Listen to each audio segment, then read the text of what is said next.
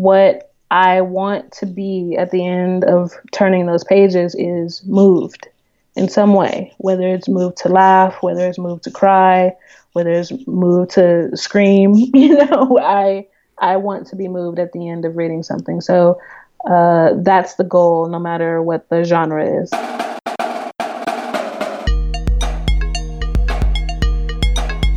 Welcome to Deviate with Rolf Potts, where I talk with experts, public figures, and interesting people about fascinating topics that meander off topic. Today I talk with television writer and producer LaToya Morgan, who's been a staff writer on T V dramas like Showtime's Shameless and N B C's Parenthood. She's currently under contract as a writer and producer for A M C, where she develops new shows for the network and currently co-produces and writes for the martial arts action series Into the Badlands. Now, I met LaToya last fall at the Austin Film Festival, where the script for a baseball sports drama I had written was a finalist in the festival screenwriting competition, and I found her memorable for two main reasons. First, it turned out that her father attended the same South Central Los Angeles high school where my father had cut his teeth as a science teacher back before I was born. We talk about that a little bit at the beginning of the interview. But as much as anything, LaToya stood out among the festival's other professional T V and film writers for her unpretentious openness to all the aspiring screenwriters in attendance, myself included. I met her at a T V writing roundtable, and I found her perspective on the industry to be really helpful and insightful, and she actually shares a lot of that insight here. As it happens, LaToya is very much a rising star in the world of television writing. I'm sure you'll hear her name a lot in the future.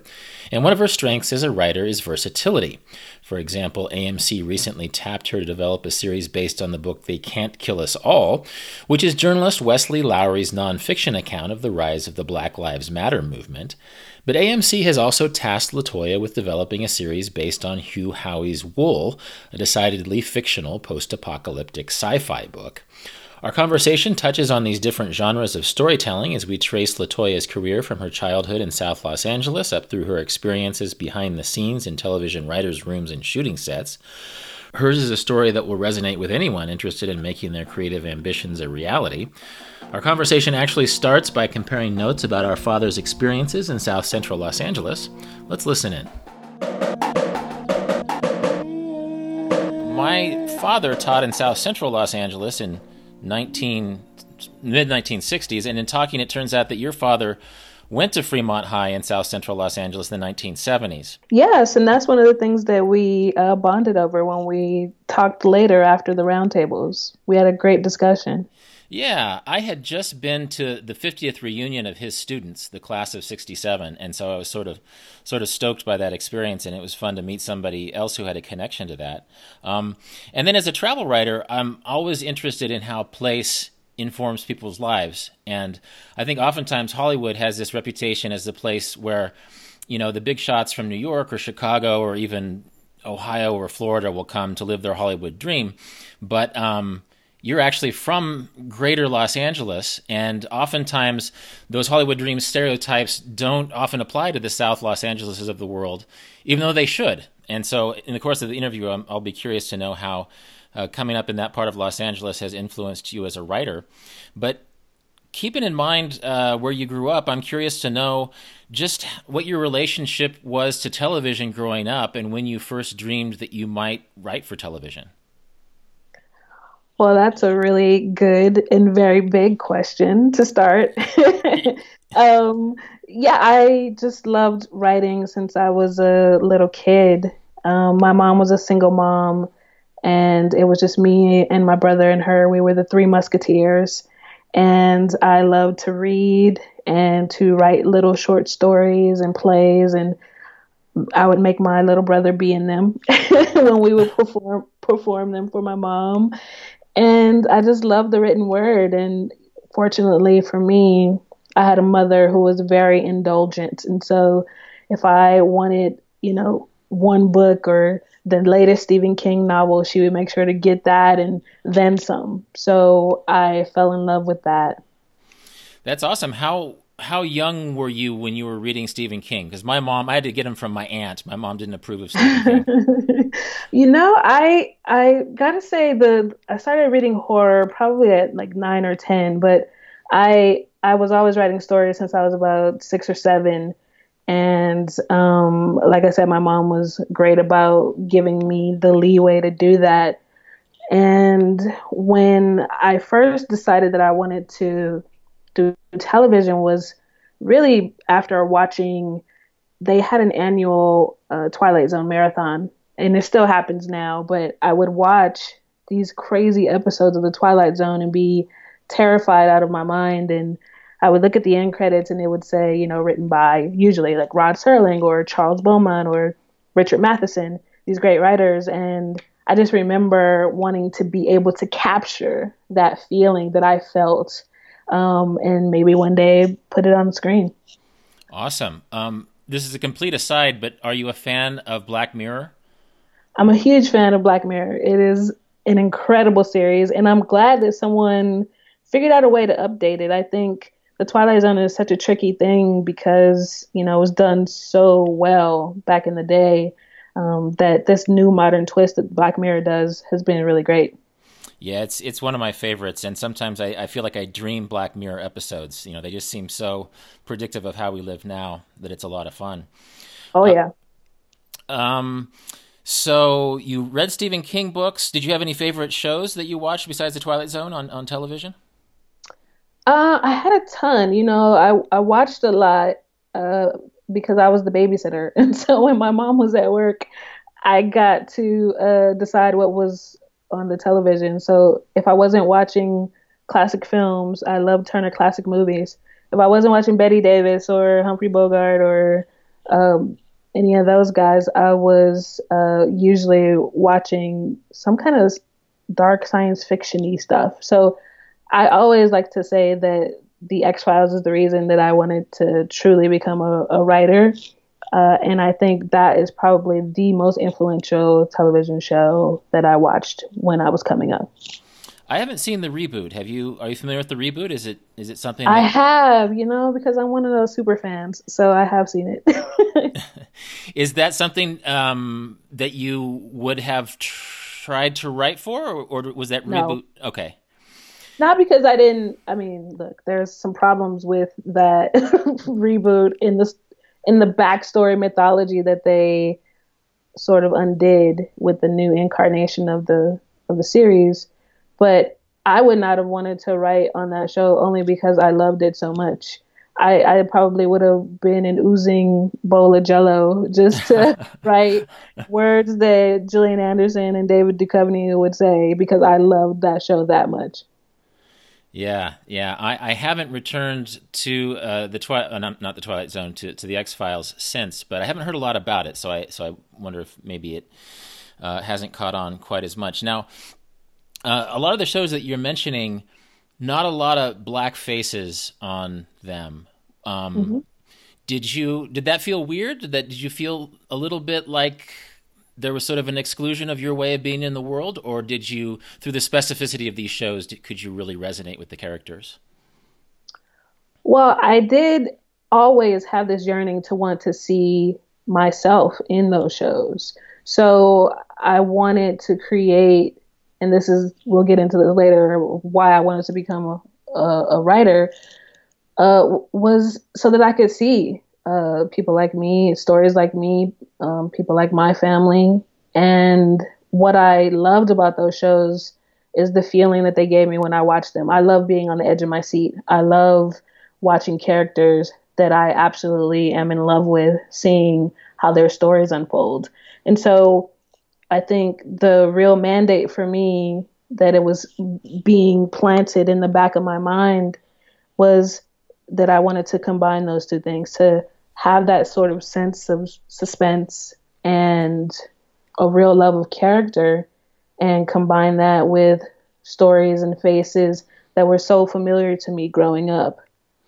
Yeah, well, actually, I look forward to, to getting to that in more detail, too, because it feels like you've had some opportunities to make that happen in some of your recent work. Um, I'm curious, you in, in an interview I read with you, you mentioned that a lot of women in your family watched soap operas. Um,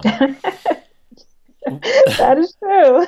yeah, so so make the make the argument for, for the soap opera. I'm I'm curious to to hear how that resonated with you as a young storyteller. I'm such a fan. I'm such a big fan of soap operas. Uh, I still occasionally watch uh, General Hospital, which is still on to this day, uh, which has been like, oh my God, I feel like it's been sixty years or something. That show's been on the air. But soaps are wonderful uh, places where you can explore issues.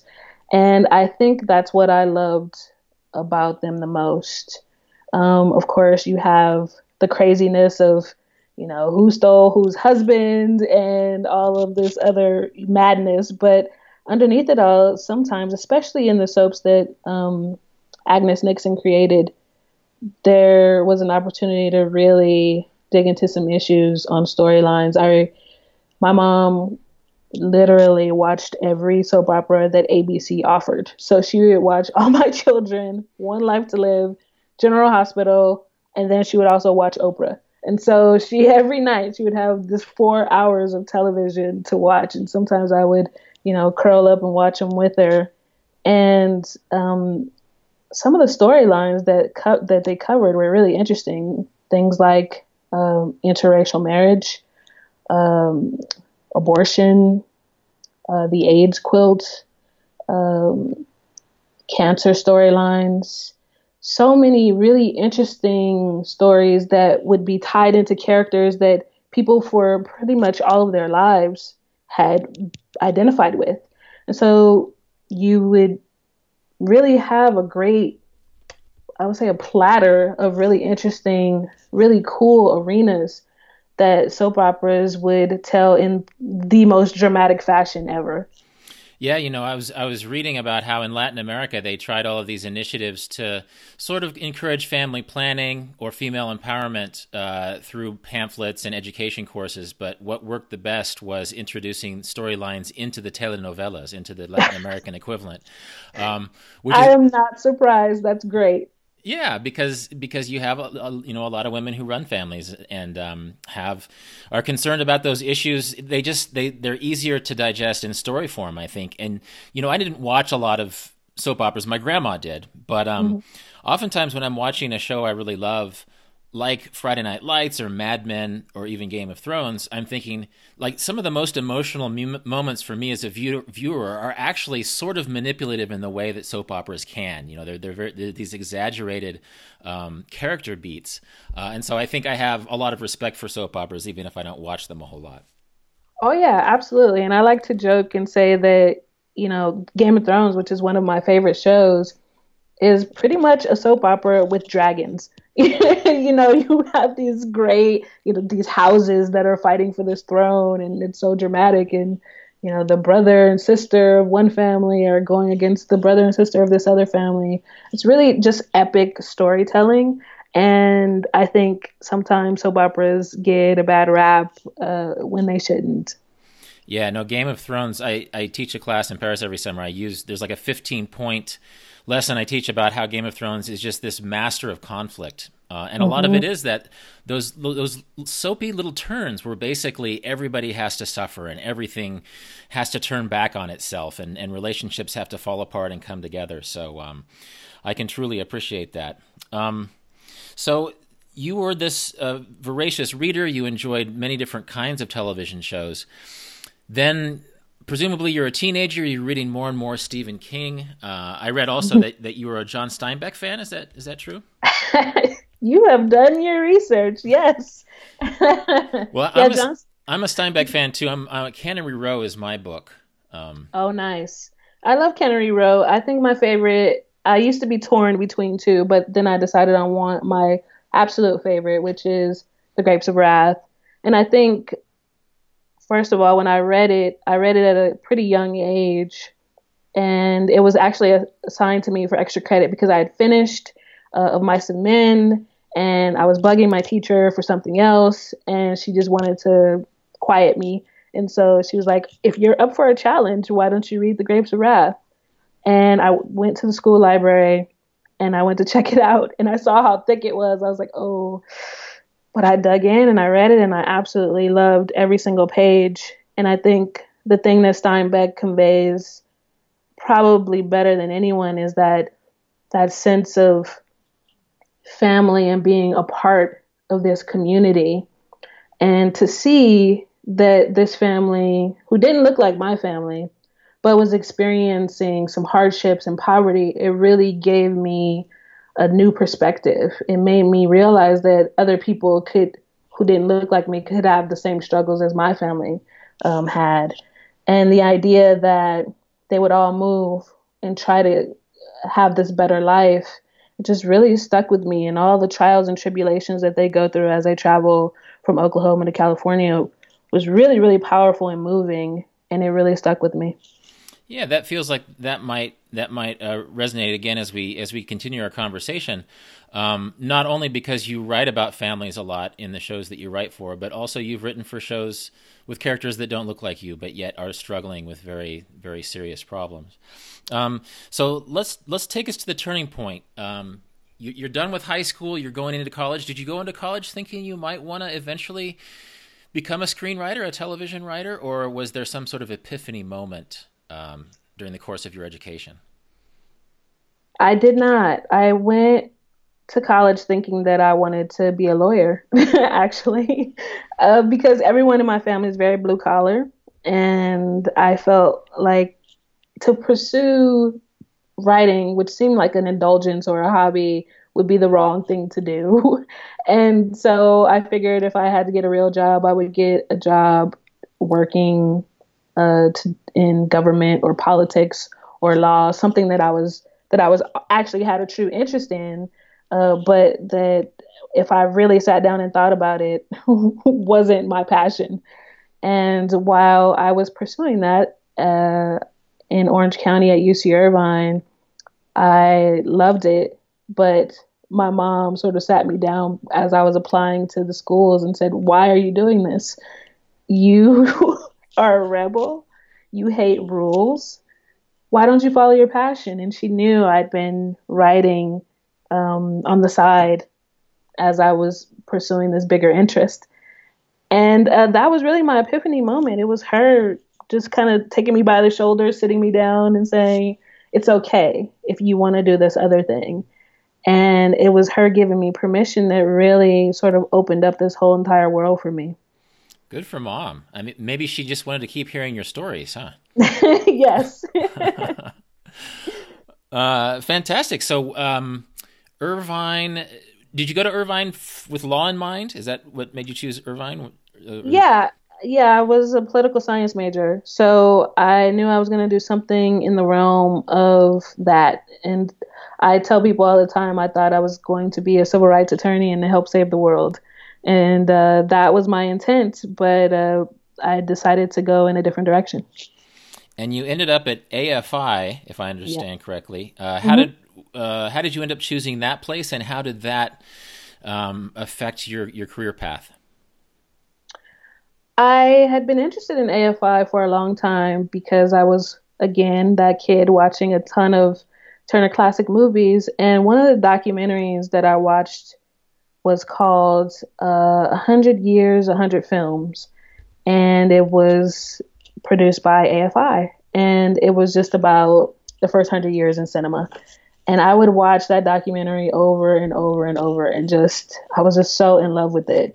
And Uh, when I was thinking of film schools, I knew that it was sort of tucked away in the hills near Griffith Park. And I decided to secretly, when I wasn't truly letting myself believe that I was going to do this, it was still going to be a pipe dream, I went and did a tour of A F I. Huh. And I we walked around the campus, and I just remember feeling electrified.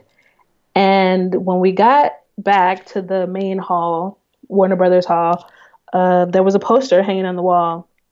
Now, my favorite Charlie Chaplin film is City Lights, and the City Lights poster was on the wall. And I said, "This is the school for me." And I said, "I don't know if they want me yet, but I want them." And I applied very early. I remember after I got in, uh, one of the uh, the people that worked there in the administration office said, "Your application was the first application that arrived before anyone else's." I got all my material together. I wrote a short uh, film after, shortly after that visit, And I sent in some other writing material as well. But that was truly the moment where I was like, this is the school. I knew that was the one. And I just hoped against hope that they would uh, want me to. And was that was that writing sample, was that your first, I did you go out and buy Final Draft and, and write a script for the first time? Or was yes, that, really? That was absolutely that. Because I uh, did, did not have experience writing scripts. I had written short stories and plays, and so I had written different things, but never a script. Um, I had read some, and I had to teach myself on the fly. So I went out, got Final Draft, which was insanely expensive, and I t- taught myself how to write a screenplay. And I sent it in, and that was the reason why I also sent some other things as well. I was like, okay, if I didn't exactly do this short film right, please know that I think I know what I'm doing. So here's a short story as well. And here's my uh, essay saying why I think you have to take me. And luckily they were persuaded. And you got in. And and so how, how and actually, just so my audience knows, A F I is American Film Institute. Is that is that? That's correct. Yeah, the conservatory. Yeah, and Final Draft is a is a fairly expensive, at least when you're young, uh, screenwriting software. Uh And and so, what did you learn there? Um, was it was it a key part of, of your career? Um, how did that how did that um, send you in the direction that you ended up going? It was key to my career because my background before that had been in politics and in government. I was a community organizer for the Children's Defense Fund, and I'd done an AmeriCorps fellowship. So that was my background, even though I was still writing and loved stories and loved reading and, and all that stuff. Uh, but what I needed moving forward, if I knew that I, I wanted to fulfill that dream of, you know, one day writing some show like The Twilight Zone or The X-Files or um, back then also uh, I loved Soap, another Soap, Melrose Place and oh, all yeah. these crazy, you know, um, all those great shows. Um, I knew that I had to learn the structure and the form and really study the greats. And that's what A F I gave me. I would spend so much time, again, I'm revealing my nerd card right here. I would spend so much time in the school library just poring over scripts and just reading them. And I would talk to the librarian all the time uh, about things that she loved that, you know, maybe weren't on our uh, syllabus lists.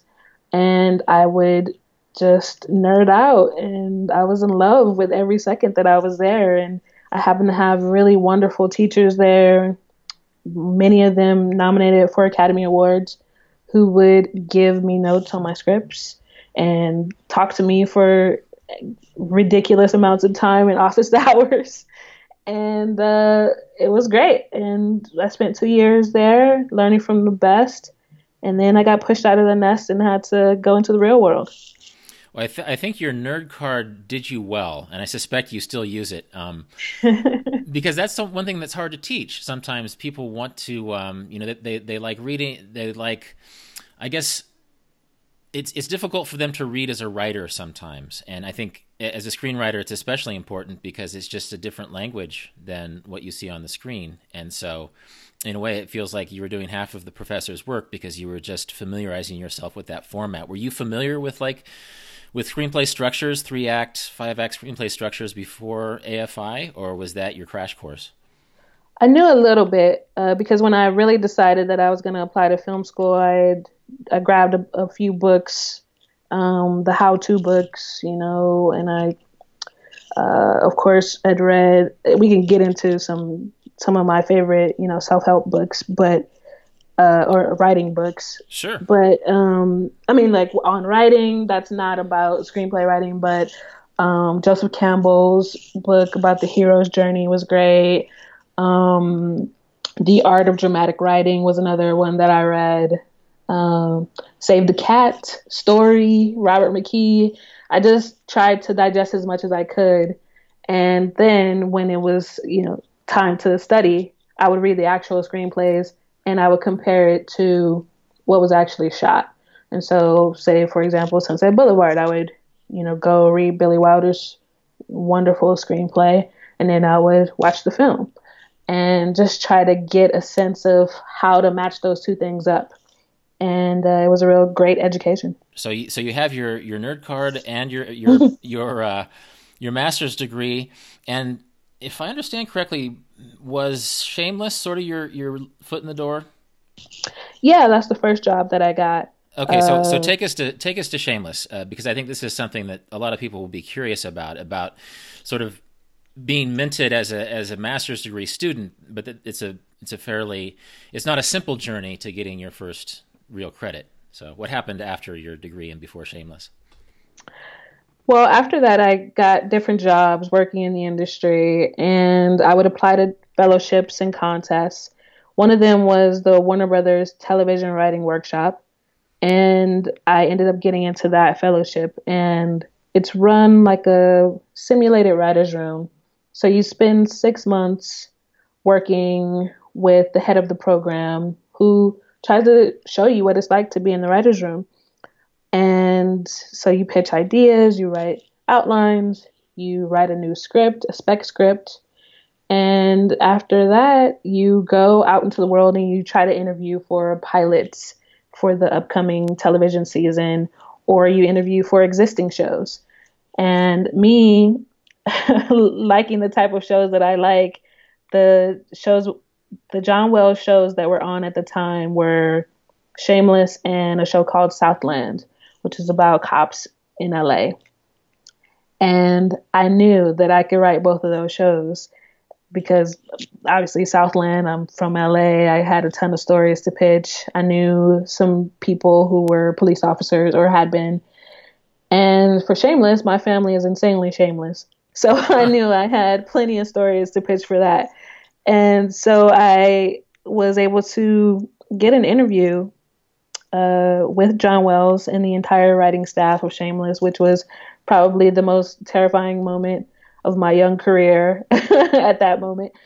And uh, yeah, we had a great interview, and I waited a, a very long week while they interviewed other prospects. And they all ended up deciding to pick me to be the staff writer, which was a fantastic moment. I bet. And and what do you reckon? How much of that was writing samples versus just sort of worldview versus moxie and extroversion and being charming in the in the interview? I think it was both, uh, because I would get updates every so often from different people who would say, you know, the writers have met with some other candidates, you know, they're reading the samples, but they still like yours the best, so don't worry. Or I would get an update, because it was like the longest seven days I've ever waited to hear about something.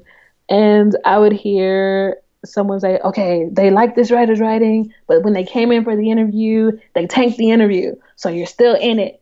And so I think, especially after getting the job in hindsight, John is very much about being able to work with others in the room, but he is very, very passionate about words on the page. So it's both things that he was looking for, and I'm happy that I fit the bill. Awesome. Well, I'm I'm curious about the writer's room itself, but another another um, factor I want you to break down for me, when you're writing for a show like Shameless or, or even Parenthood, which you wrote for later, which are both about families, which it sounds like is a theme you were drawn to early. Mm-hmm. How, how much are you drawing on personal experience or stories you've heard in real life, and how much are you drawing on research and, and other factors of bringing your ideas to the writer's room? For me, it's always a combination of both, because I, I like that I have this reservoir of stories from my family and my friends that I could draw on. But also there are times when, you know, something requires research. Um, the the best example I can give is is actually not from Shameless, it's from Parenthood. One of the storylines during the season that I worked on the show was about uh, one of the siblings adopts a kid from foster care. And I knew that that was going to become a big storyline that season. And so my mom had a friend who was a social worker, and I l- called her one Saturday and interviewed her for an hour about how that worked, what it would look like as the adopting family, what are the, the rights for uh, the the person who, if they knew who the parent was, if that would provide a complication to someone doing this. Um, and in addition to that, my aunt adopted a child from foster care. And so I had the very real experience of of that to draw on. And in the combination of that research, I discovered that one of the things that they like to do during the process is they have this ceremony at the end that's almost like a wedding ceremony where the parent and the kid are joined in the judge's chambers. And that was something that I pitched for Jason Kadam's in the writer's room for Parenthood, and he just loved it. And that ended up being something that was the end note for that storyline uh, that season. So this beautiful moment where this family is joined forever came from both some experience and a lot of digging. So those are the moments that you have to be able to bring every day in the writer's room. Yeah, and that, that feels like good good writerly instincts too. I mean, there's that Robert McKee advice of of that your universality comes out of the specificity. You know, that if you try to be general, you'll, your world will be as dry as chalk. But if you can find those moments, and then it also sounds you use the word complications, which is a which is a nice tool to have as a storyteller. Um, it deepens the conflict. Do you? In in these in this sort of research, are you sort of do you have your antenna up for complications? Um, or Always, you, yeah, yeah. I just think it's a it's better for characters if there isn't a straight line from point A to point B. It's a great detour, and you get to see how far they'll go. They'll go for something. You get to test them. I remember the first the first day in the writer's room on Shameless. One of the storylines that season was Frank, of course, up to no good. And he is pursuing this woman who has a heart condition because he wants to basically get her money. And he would do anything to get this woman's money. And that includes trying to take her to bed uh, so that she can have a heart attack and he can get, get her money. And it is just the most insane and ridiculous and crazy storyline. But you get to test how far he'll go because this woman really refuses him at every turn. And uh, he keeps pursuing it. So it's just great. You can do it for great comedy or you can do it for great drama and, and tears and emotion. Uh, but it's a really fun tool to have in the tool bag. And is that something that comes out of a group discussion in the writer's room, you know, pushing the envelope with it, with the character like Frank, or is that come out of, does a single writer have that as their task? Oh yeah. We, in every writer's room I've been in, we always throw out a bunch of ideas, everyone on the team. So everything from Frank uh, pursuing this woman, trying to make her have a heart attack to, Uh, another storyline we did was Monica, the mom, the matriarch of the family, coming back and ruining everyone's lives and being off her meds because she's bipolar. That was another thing we talked about. Um, so th- everything is on the table, and it's just about making sure it fits into the blue skies picture of what you are trying to build for the season. Do you find yourself uh, picking up certain kinds of contributions, like um, certain character beats that you that you specialize in, or are you a big picture person? And part of the reason I ask this is I'm curious to know, like, how diverse the writer's room was. Were you often speaking as a woman or or speaking as a person of color, uh, or were your contributions just all over the place? Well, usually I'm the only person of color in the writer's room, so there's that. Uh, early on, when on my first two shows, uh, there were more women. So on Shameless, the writer's room was half women, half men. So pretty good numbers. And then on Parenthood, there were quite a few women uh, and men. And then as I've gone on, I've I've become the only woman in the writer's room. Hmm. So so that's a challenge. Um, but I'm usually always the only woman woman of color. Uh, there have been a couple of times when I've been fortunate enough to work with another woman of color, but uh, I think that that never prevented me from being able to pitch or write stories for other characters.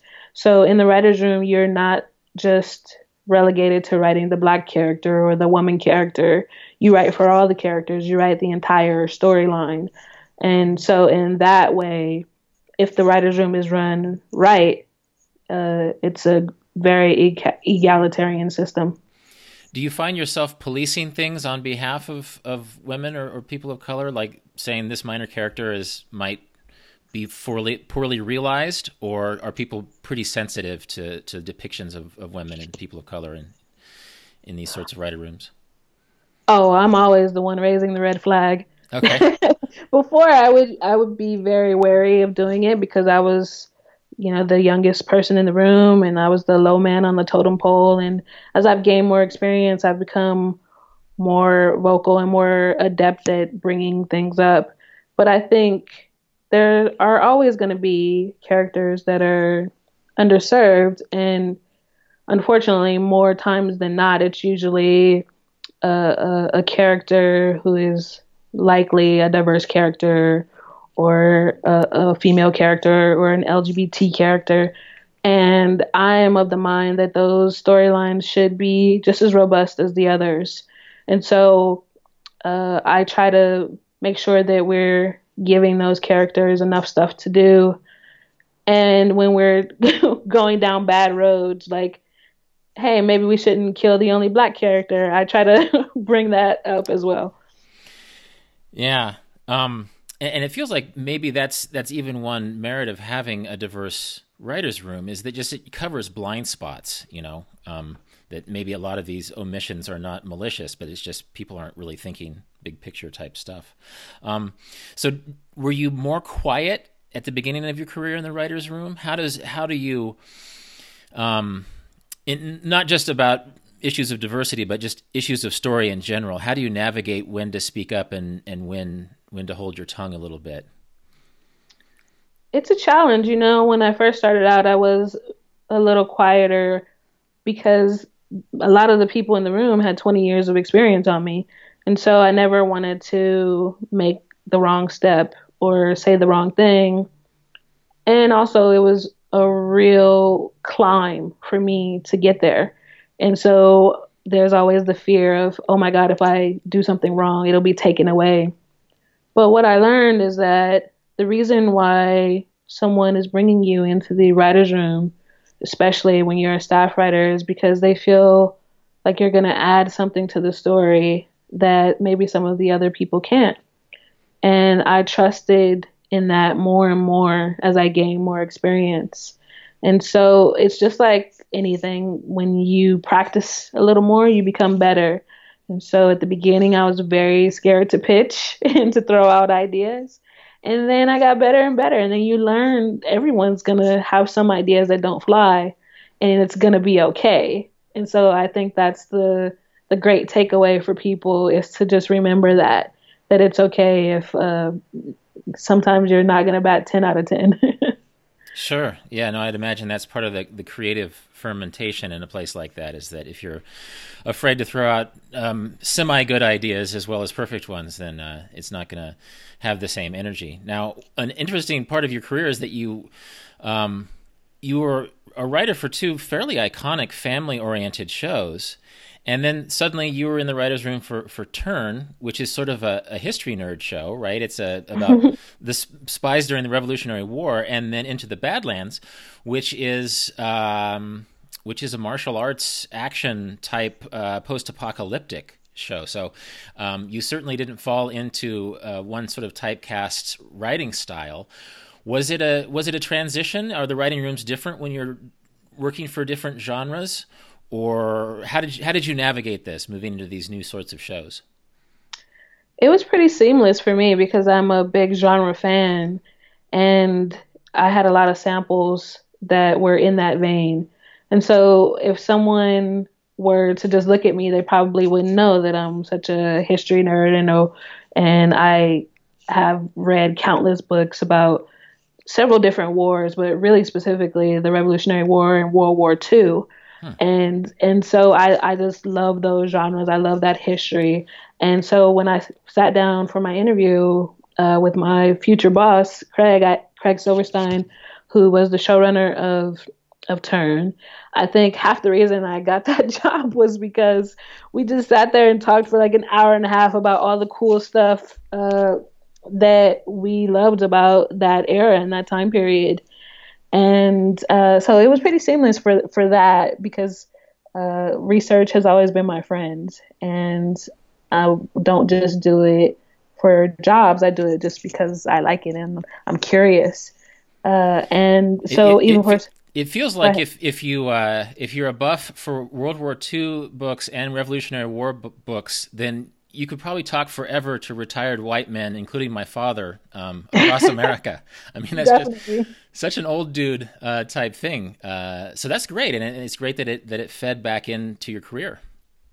Yeah, absolutely, and I think it's, the same thing happened on Into the Badlands. I love to write action. So I'd read a ton of, you know, action scripts and written several of my own. And so when I was able to sit down and speak with um, my future bosses on that show, we were able to just talk and really relate about some of the things that we that they had already done season one, and I was coming on in season two. Really, just relate to some of the things we wanted to amplify for this new season. You're you're active on Twitter. Is is, is this your dog making an appearance? I'm so sorry. He's barking. That's a, what's his name, or is it a her? It's a he. His name is Xavier, hey. after uh, Professor Xavier from the X-Men. Fantastic. Welcome, Xavier. Um, so uh, you you know you're active on Twitter, and and um, you know Into the Badlands is one of those genre type shows that. that attracts a fervent fandom. Do you read Twitter comments about the show, and are you tempted to be influenced by audience feedback in a show like Into the Badlands? There is the temptation, but luckily by the time it airs, we've already written the episodes and they're already in the can. So I am a big fan of Twitter, and I love our fan base. They're really passionate. They live tweet. They're awesome.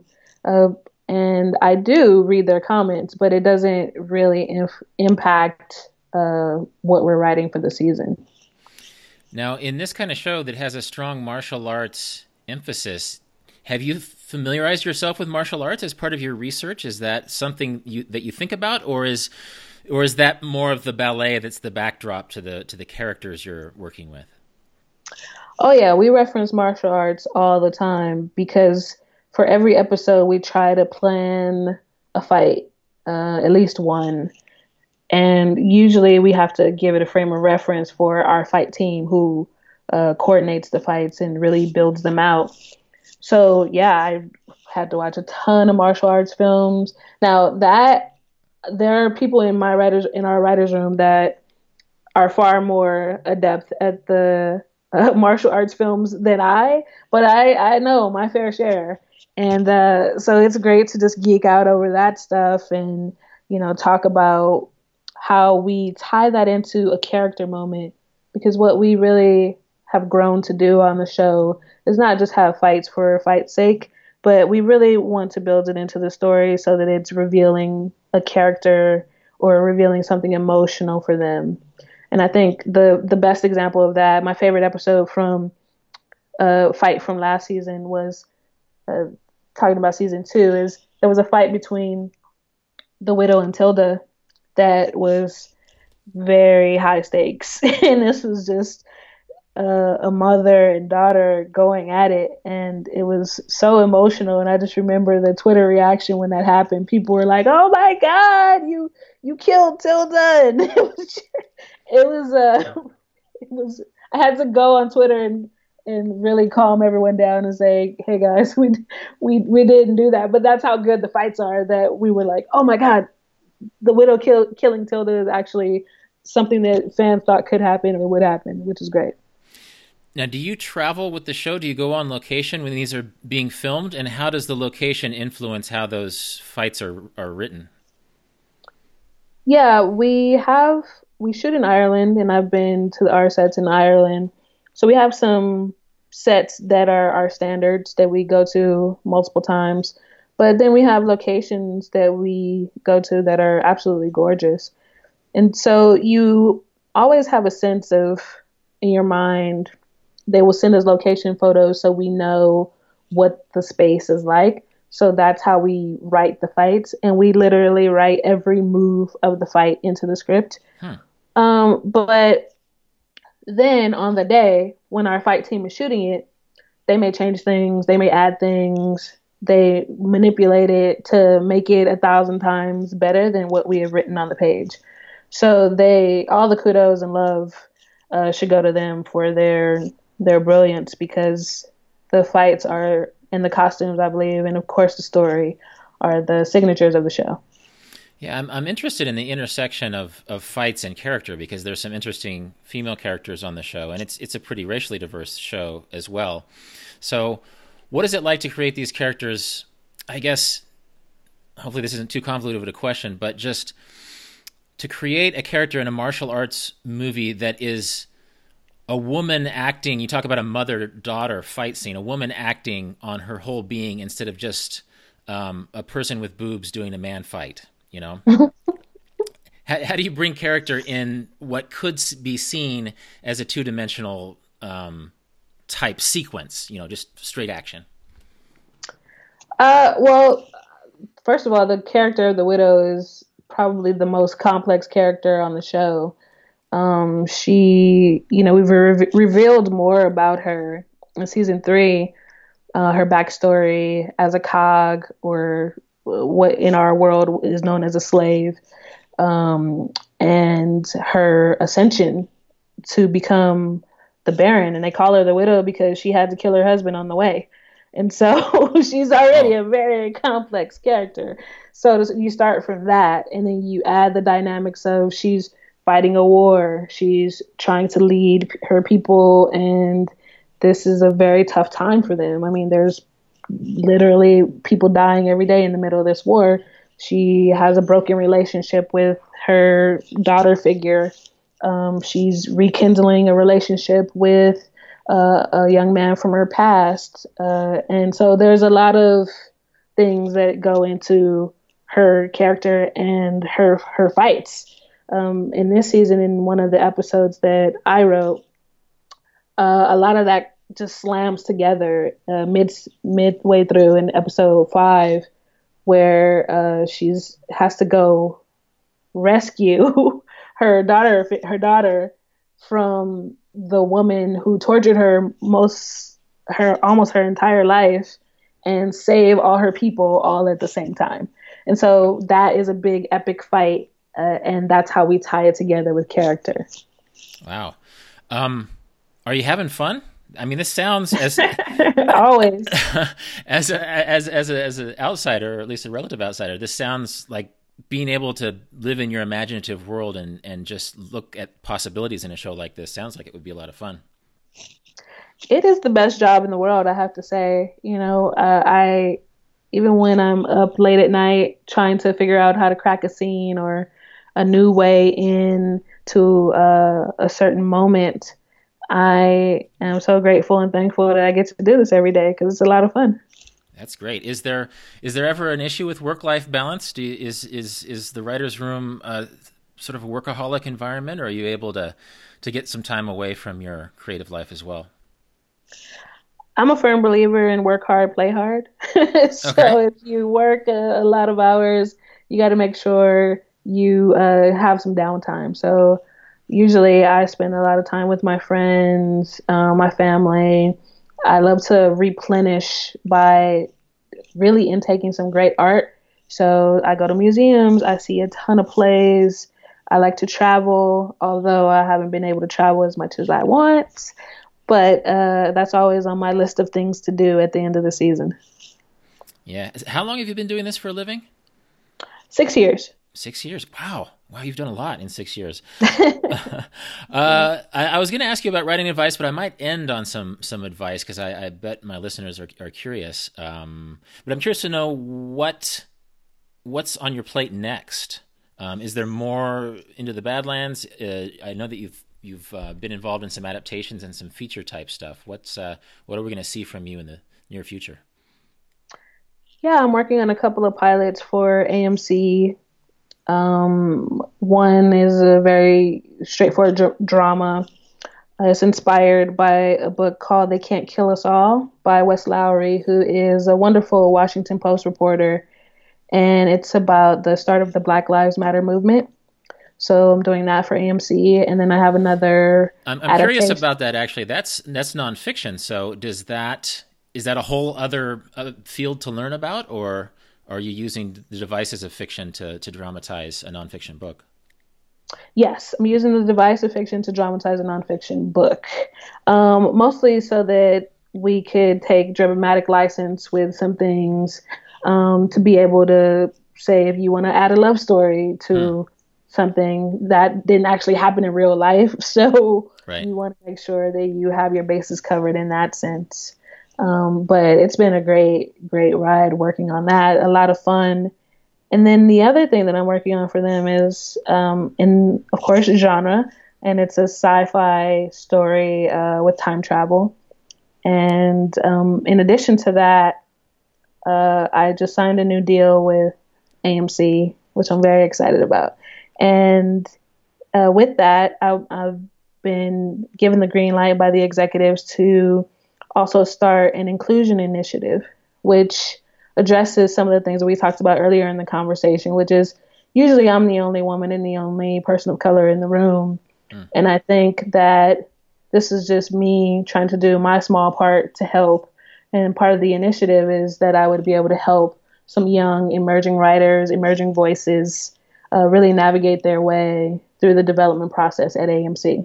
So I'm thrilled to be doing that. So it's sort of a formal opportunity to be a, a mentor, or are you yeah. more of an administrator?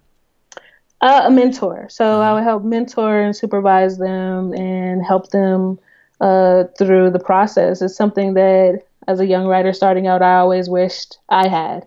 I wish I had someone to give me advice and help me uh, through the process. So um, I think it's it's going to be a really cool thing for uh, young writers to partake in. That sounds great. Well, in um. In more concrete and craft terms, uh, what kind of advice might you give for people who are who are dreaming of writing for television, or even just, you know, maybe making their own videos and creating their own dramas on their own time? What what in terms of, of craft and, and, and good practices, what would you tell them? The best practice that has served me the best is to always be writing. I think that applies to obviously writing scripts, um, features and television, but also across genres, because I wrote short stories, I wrote plays, I, I wrote comic books, I still write comic books.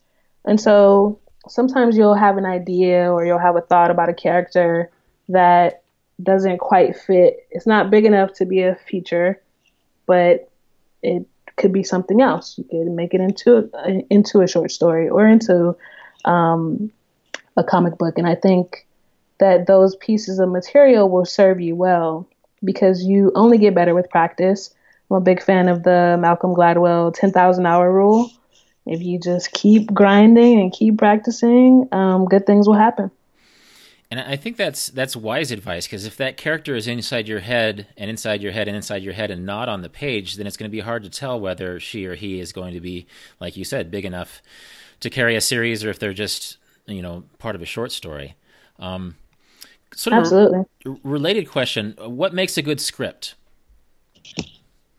Oh, I think uh, a combination of things: uh, uh, good characters and an engaging story. Uh, I tell people all the time what I'm. I'm not looking for any specific thing. I can read a, a Western or an action script or a straight up drama or a comedy.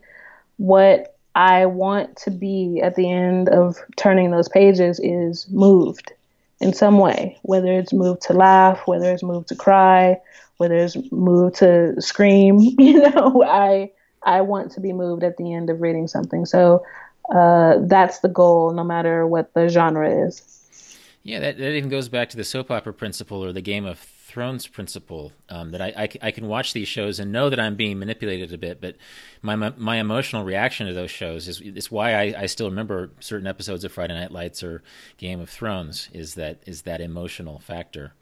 Um, Absolutely. Yeah. Uh, last question. Uh, what what stories are you dying to tell? What's your Grapes of Wrath? Why? Why do you ask me this hard question? That's so hard. Oh my goodness. Um, that's hard. I, I have so many stories. I, I'm in my office right now, and I'm looking. I have a board full of projects, and uh, all of them right now are my dream projects. So, so I just go down the line and do a little work on each one every day. All right, LaToya Morgan, um, thanks so much for talking to me today, and good luck with everything. Thank you so much for having me. And and and uh, shout out to Xavier. I will. I will give your love. Thanks.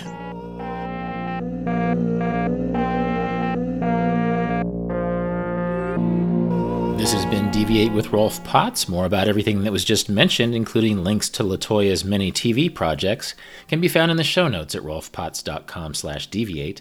And as always, you can contact me with insights or questions at deviate at rolf potts dot com. This episode was produced by myself and Justin Glow. Cedar Van Tassel does the music. Jan Futterman does the show notes.